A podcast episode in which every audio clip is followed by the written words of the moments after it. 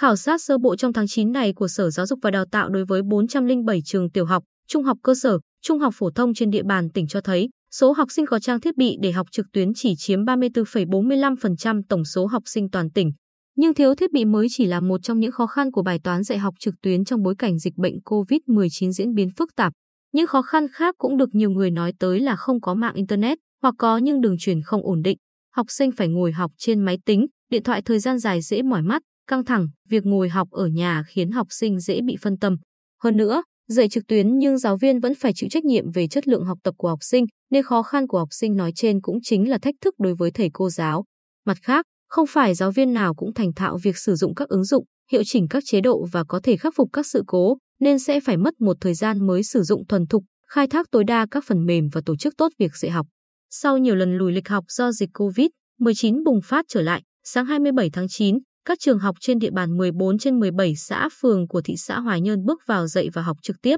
Theo bà Nguyễn Thị Hoài Anh, trưởng phòng giáo dục và đào tạo thị xã Hoài Nhơn, các trường ưu tiên thời gian vàng trên lớp để dạy kiến thức cốt lõi khi tình hình dịch ổn định. Riêng về dạy và học trực tuyến rất khó, khi khảo sát 31.156 học sinh bậc tiểu học và trung học cơ sở thì có đến trên 46% học sinh không có thiết bị để học trực tuyến, máy tính, điện thoại di động thông minh. Huyện Tuy Phước cũng xác định trước mắt vẫn là dạy trực tiếp, đồng thời xây dựng phương án dạy trực tuyến đối với cấp trung học cơ sở để ứng phó kịp thời nếu dịch COVID-19 diễn biến phức tạp. Nhưng qua khảo sát ở bậc trung học cơ sở, đã có nhiều quan ngại bởi chỉ có 52,5% học sinh đủ điều kiện để học trực tuyến. Bà Hoàng Ngọc Tố Nương, Phó trưởng phòng giáo dục và đào tạo huyện, cho hay, chúng tôi yêu cầu các trường chủ động xây dựng kế hoạch dạy và học trực tuyến, bao gồm cả cơ sở vật chất, trang thiết bị, cách thức tổ chức. Giáo viên chủ yếu là dạy các môn học cốt lõi, kết hợp những môn học cần thiết, theo hướng tinh gọn, thiết kế bài giảng điện tử phù hợp.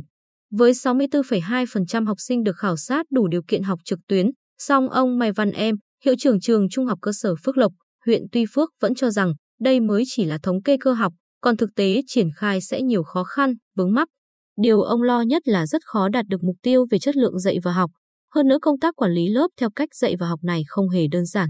Ngay cả với giáo viên, để chuyển sang thích nghi với việc dạy trực tuyến cũng là cả vấn đề lớn. Nhà trường tập huấn về sử dụng phần mềm dạy trực tuyến cho giáo viên. Sắp tới đây, chúng tôi tổ chức giáo viên dạy thử cho giáo viên để vừa làm vừa góp ý, rút kinh nghiệm.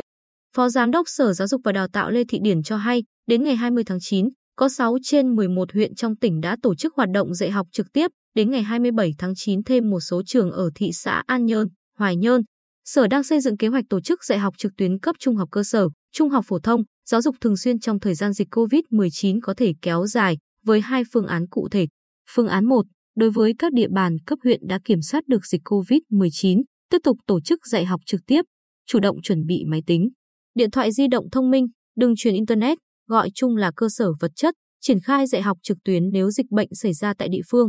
Phương án 2, đối với các địa phương chưa kiểm soát được dịch COVID-19, những trường ở địa bàn cấp xã được cơ quan chức năng đánh giá là an toàn, vùng xanh thì thực hiện dạy học như phương án 1. Những trường ở địa bàn có nguy cơ, vùng hồng phải thực hiện giãn cách xã hội theo chỉ thị 15. Tổ chức cho học sinh học trực tiếp trong trạng thái bình thường mới với số lượng học sinh mỗi lớp phù hợp và giãn cách tối đa, chia lớp học thành hai nhóm, kết hợp linh hoạt với dạy học trực tuyến và các hình thức học khác. Những trường ở trên địa bàn nguy cơ cao, vùng cam và nguy cơ rất cao, vùng đỏ, phải thực hiện giãn cách xã hội theo chỉ thị 15. 16 của Thủ tướng Chính phủ thì tổ chức dạy học trực tuyến ở những nơi học sinh có đủ cơ sở vật chất, kết hợp linh hoạt dạy học trực tuyến với hình thức học qua truyền hình và các hình thức khác. Những trường trên địa bàn có một số vùng hẹp được đánh giá là vùng cam, vùng đỏ, số học sinh trong vùng không nhiều, các trường phối hợp với chính quyền địa phương để xác định tính an toàn theo yêu cầu phòng chống dịch và tổ chức dạy học trực tiếp. Số học sinh không đến trường sẽ được tổ chức dạy bù hay tổ chức hình thức khác phù hợp,